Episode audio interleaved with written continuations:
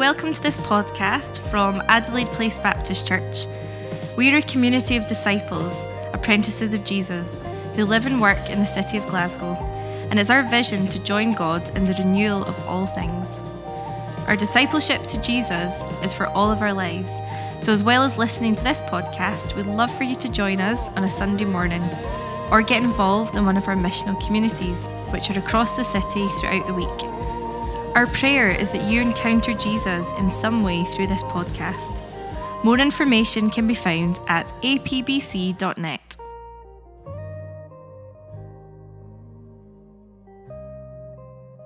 Well, you are joining us in a series on the book of Jeremiah.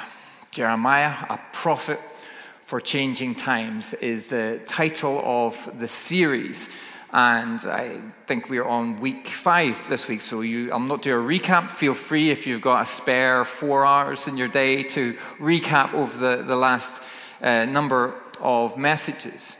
Um, this week, um, you'll be maybe some of you will be relieved to know we're pivoting a wee bit more towards the hope end of the scale. Jeremiah is known as the weeping prophet, and there is a lot of doom and gloom. There was it was one of the biggest. Um, down times, if you like, in the people of God in the Old Testament. But this week in Jeremiah 29, we, we pivot towards hope. And we also pivot a bit more towards what you might call a missional impact, a sense of actually making a difference in the world as, as people called by God. So that's where you find us just this week. This week, the message is called How to Live Well in Spiritual Babylon. Now, the Jeremiah text is about a physical um, exile in a physical place called Babylon. It speaks of a couple of main movements when the Babylonians rose up. Um, this was before this time of writing to the exile. This first exile was before the fall of the temple and the fall of Jerusalem. But a group of uh, the elites, some of the artisans, scholars, um, if you remember Daniel in your Old Testament Bible, these sorts of people, they were taken into exile. They were taken out of their home country and dragged and taken against their will into a foreign land to serve under King Nebuchadnezzar's reign. So theirs was a, a, a physical as well as a, as a spiritual uh, exile and a spiritual Babylon. The text from First Peter is draws on that tradition of that theme and the people of God of the exile and of Babylon. But it does so in a very particular way, in, in the sense, as I said, it's a, it's a spiritual exile and a spiritual Babylon. That is, the exile, ex- reality or experience, comes about because of their baptism into Jesus.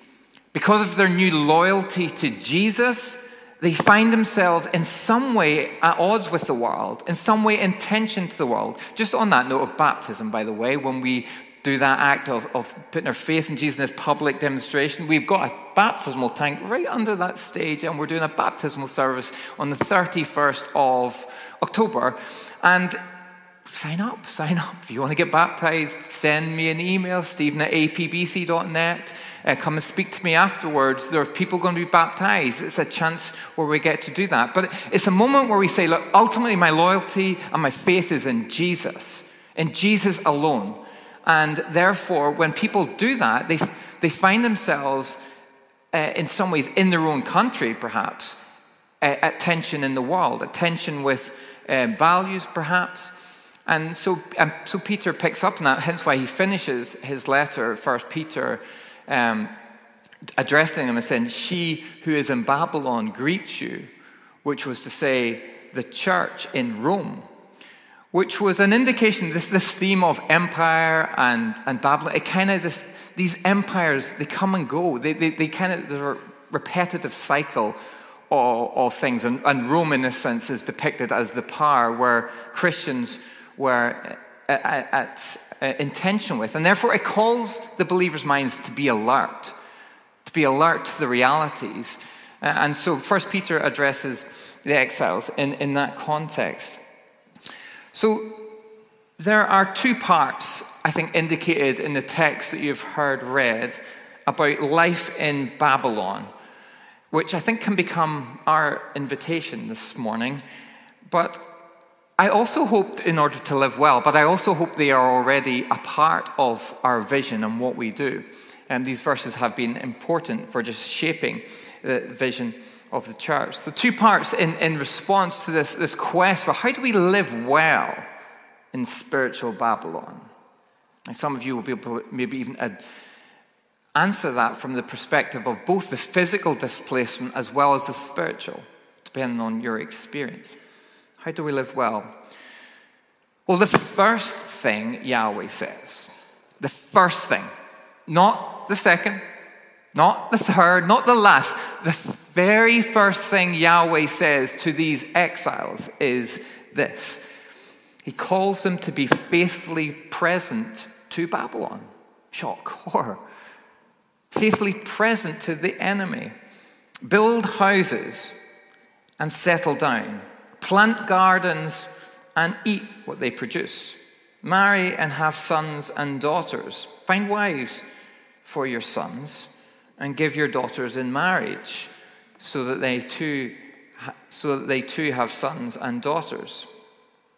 Probably need to throw in a wee bit of a caveat about the gift of singleness that the New Testament emphasizes, and also a, a caveat maybe about the patriarchy of the day, about, you know, it, it does sound a wee bit like daughters in particular are, are property just to be given away. But that aside, he also says, Seek the peace and prosperity of the city to which I have carried you, to which I have carried you. I thought it was Nebuchadnezzar. Pray to the Lord for it, because if it prospers, you too will prosper. They are called to be faithfully present. I'd love to do a, a, just a, a quick survey. I'm not going to, but thinking new students, I wonder how many when you're, if it is your parents or your, whoever your main care is in your life, drops you off in Glasgow, I wondered if one of the final words to them was like, go get stuck in, get right stuck into Glasgow. It might have been, and it'd be interesting to hear that. Or more often than not, it, I can think of the parental voice of caution. is to just go easy, phone home every day, every day, phone home, and, and words like that. You can tell me afterwards how it was for you. But these instructions were words of rootedness in the sense of place. And the surprise uh, w- would have been felt for the exiles. You mean 70 years? 70 years in, in, in this place? They were hoping for a quick exit that, you know, maybe this, this would come and pass by the end of the year, the end of a couple of years. We thought the word would be one of escape, removal from the grime of this city, from this idolatrous nation that has taken us captive and doesn't allow us to be near the temple of the Lord. And you want us to, to dwell in this place? The shalom, which is a word that's translated as peace, is, is interesting. The shalom of the city is what is to be pursued. This word holds in a kind of unity that other, others just try and parse out. It kind of holds things together in a unity that just gets segmented and fractured. And it speaks of a peace which is, of course, it was a greeting. Um, Jewish people would, would greet that, but it's way more than a greeting. It was way more than just, you know, a peace of mind or uh, an inner peace. It's a word, as many of you know, about wholeness, or often well being is another word we could use for it. And here it includes civic duties and care for the life of a city. It brings into focus aspects of life that, quite frankly, I think we often leave out. Sometimes with awkward divisions between sacred and secular. Sacred being these are the things that God really cares about, and the secular things that these are not so important to God. And we might not have a list, but there's probably a mental way we divide up the world. But here, the raising of children is sacred. The role of building and settling can be sacred, and the seeking of justice in the city can be sacred to God and core to, to, the, to the very concept of what shalom means well being, wholeness, even if there is a slight note of self interest in this Old Testament text. And First Peter said, live such good lives among the pagans, which is not a very nice way to talk about the world, but anyway, we have to get among it. So we're going to be among it from Peter and to live well in it. That's what we are to do. To thrive in Babylon means to have a life shaped by God. To thrive in spiritual Babylon is a life that is present to the city and a life that is faithfully present in the city. When we consider our lives and living well in Babylon, is there not sometimes, I think, the temptation to get really narrow in our understanding of what living well actually means? There's a, maybe we could get this slide just now. I got this in a book um, by a guy called Ross Hastings, which I really liked. Um, he shows a, a triquetra, um, it's kind of like a Venn diagram of, of, of things I think are actually really important for disciples of Jesus to keep together. Um, it's really easy for us to think just one aspect of this is important. It's really important that we feel conviction to, to speak good news, to be good news, to go and make disciples, to evangelize, to pray, to worship. These things are really important. The Great Commission leads us in that. Uh, the Great Commandment to love the Lord with all our heart and to love our neighbor as ourselves is a huge thing that we need to think in our vision to become more like Jesus. But often we'll find these things all separated out. And what I like about this diagram is, is an attempt to show it together. The cultural mandate speaks of all human beings' responsibility, but all the more, I would say, for those who know Jesus and are remade in his image, to take on our responsibility to steward, to serve creation, to work, to raise family, um, and to play our part in society. And so I've been trying to figure out a way, and I haven't figured out how to hold this before us as, as growth. Growth isn't a narrow thing, growth is a rounded thing if we're going to become all that Jesus wants us to be. And, and in some ways, this triquetra is a way that I think our scorecard doesn't need to get smaller and take things off. No, I think our, our scorecard just needs to get a bit bigger on what we mean by growth and what it means for us to play our part and become all that Jesus wants us to be. Let me rewrite some of Jeremiah for you little hungover creatures called students. Rent houses, spend quality time with people on your course. Open your homes and lives to each other in honesty and authenticity. Be open for sure to finding a life partner, but don't obsess over that. Love people. Care for the city you have come to. Don't just extract from it. Don't just take. Don't just try to convert without first loving or understanding. Don't fill your diary with weird Christian things. Don't just pass these years by. Act like you could be here for a very long time because some of you will. Of course, some of you won't.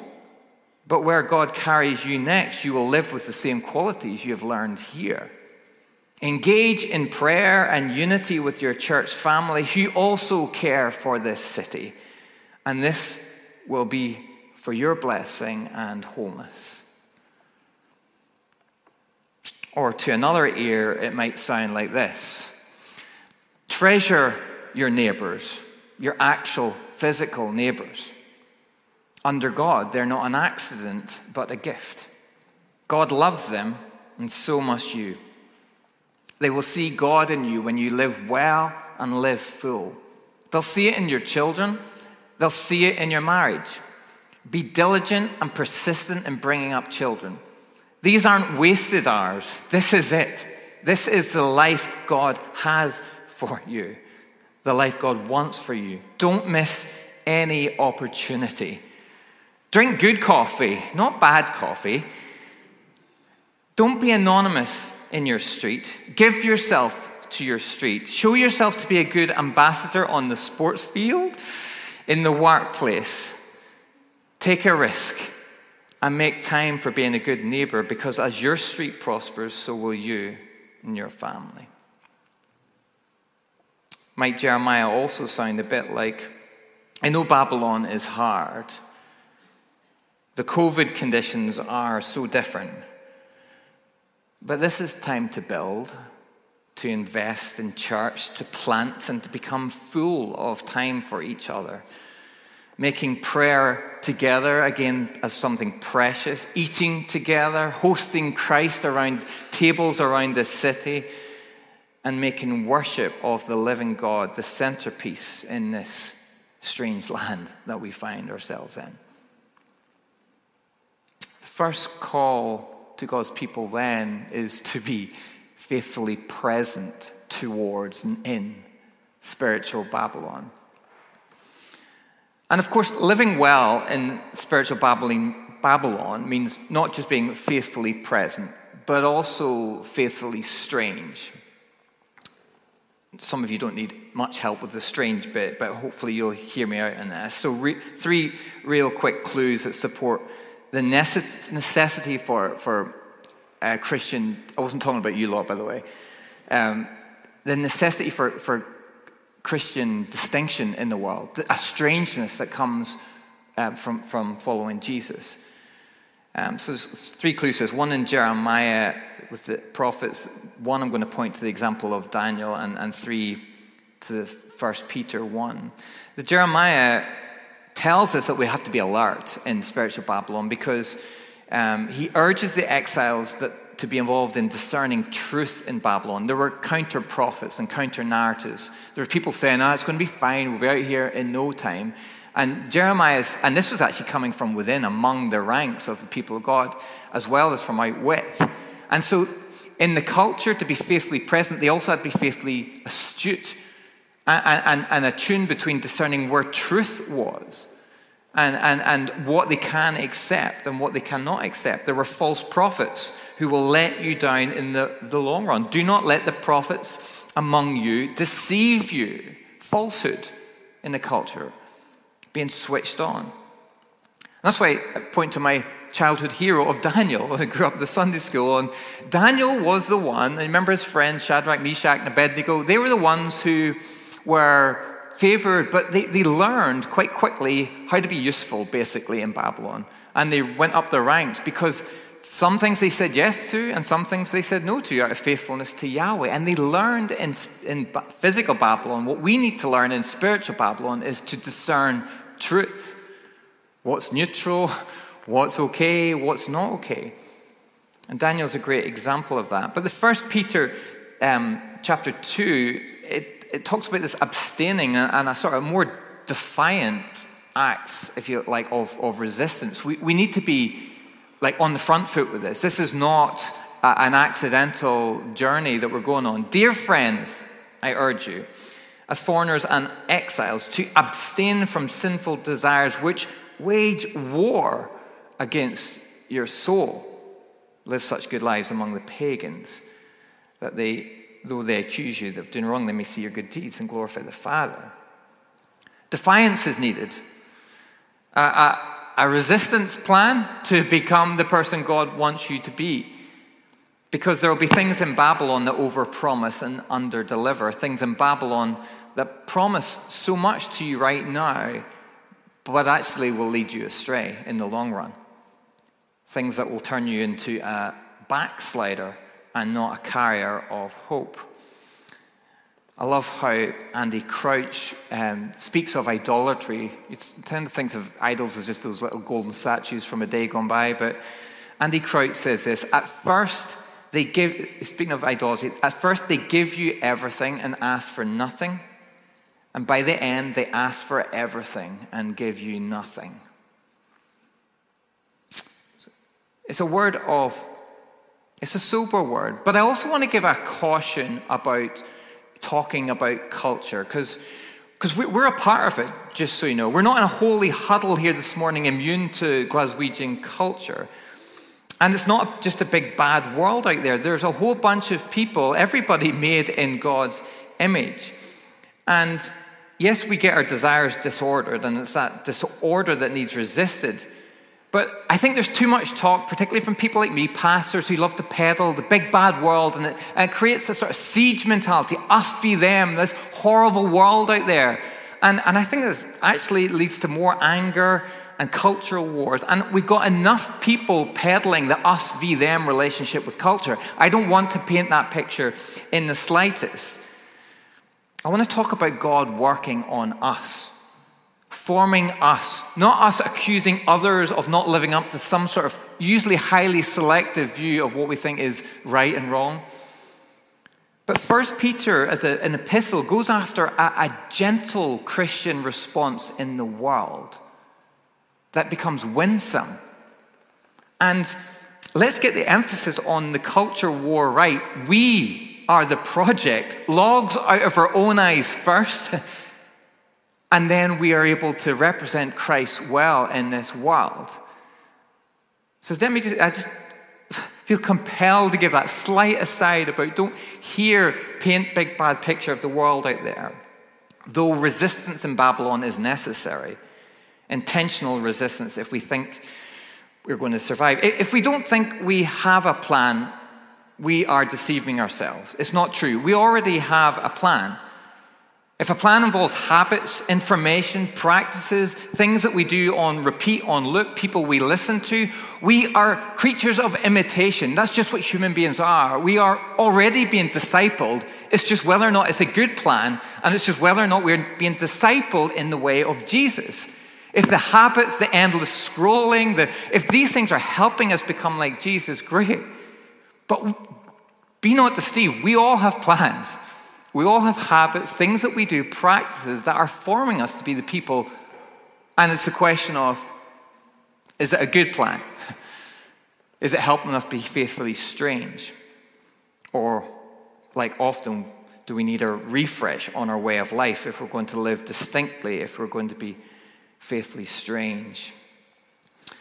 Listen to a podcast, and it was it was just talking about the, this idea of a rule of life and drawing on the Latin origin of the, of, of the word to, to rule. It can tend to, um, when you think of rules, it doesn't exactly make you think, yeah, yeehaw, let's go and have some fun with rules. But, it, but was just taking it back to that root of it, it's about guiding, directing in a straight line.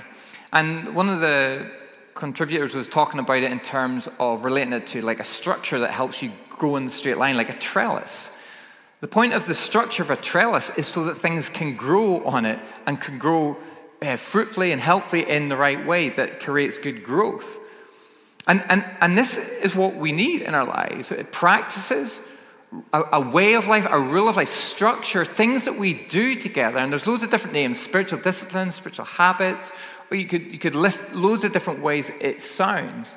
But these things, they're not to kill life, they're to allow things to grow, allow things to grow in a healthy direction, a structure that allows that. I, I want that. I need that.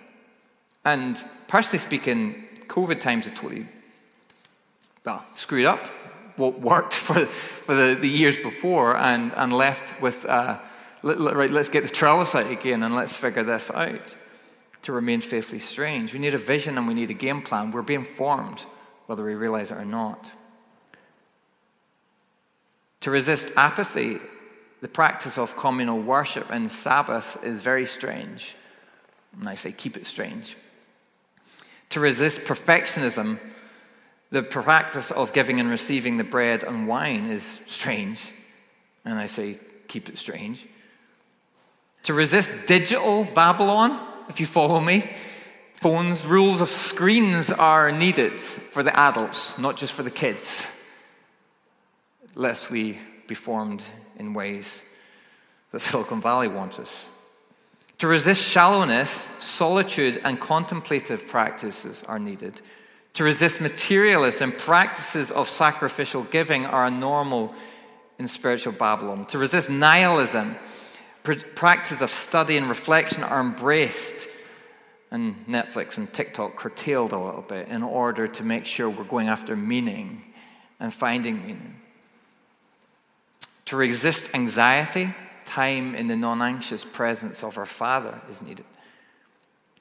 To resist despair, practices of celebration are needed, both in small ways in our daily life, but also in the gift of the Christian calendar to celebrate at, the appropriate times together.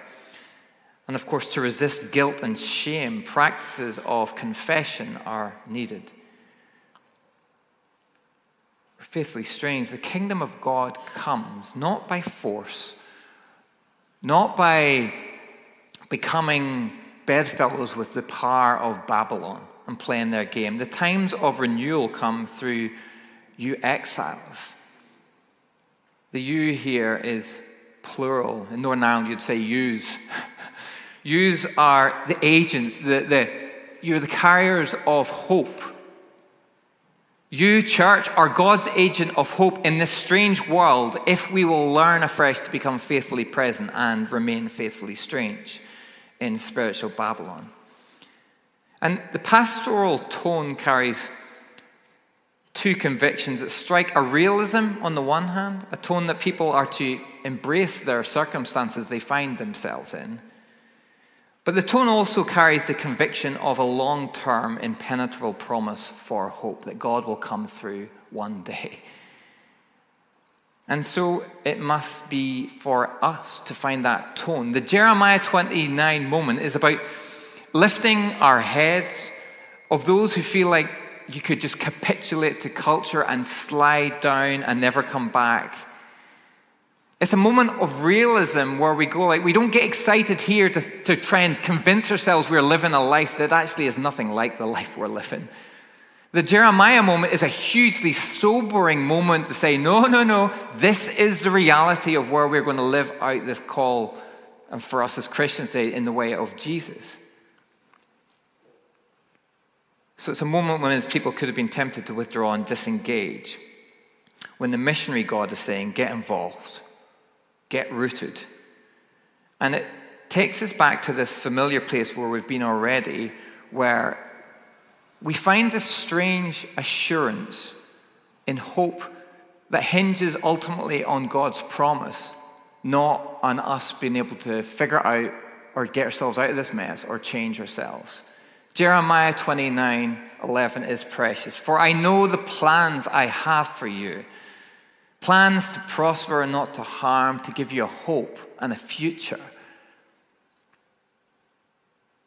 And in a way, we find as we stand as people of God in Jesus, we say, yeah, we find a God who has found us, who is for us.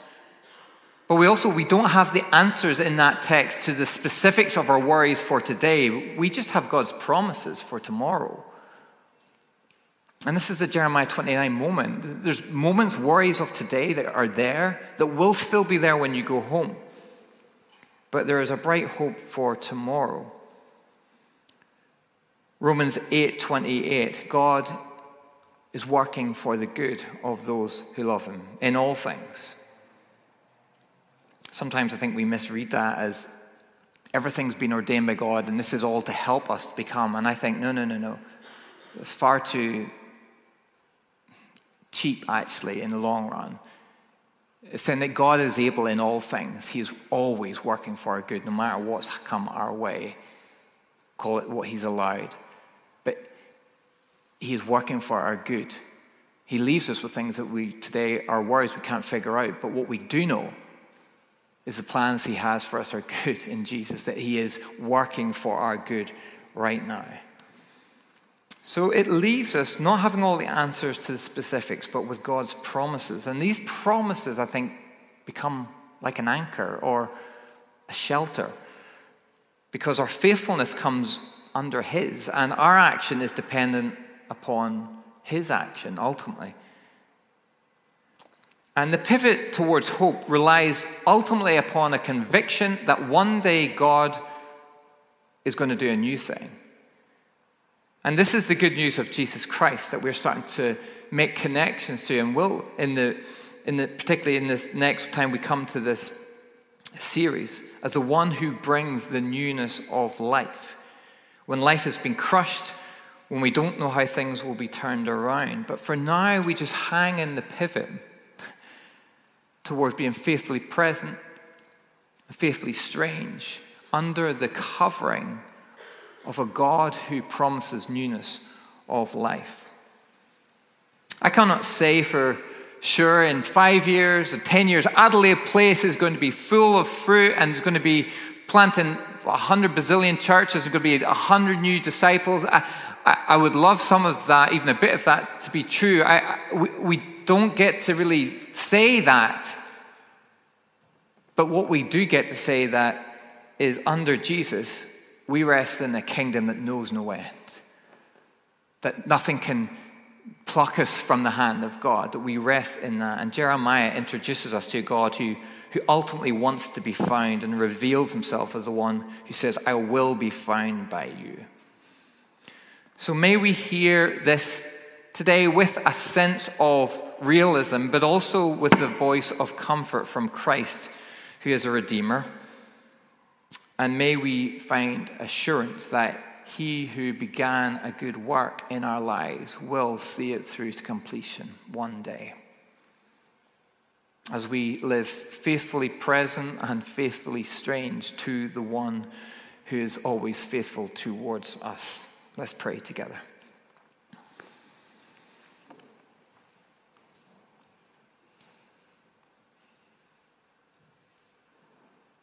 Heavenly Father, sometimes newness of life seems to get squeezed out. Sometimes we wake up and we realize the thousands of decisions we are making every day that lead us actually in small ways away from your goodness and your best.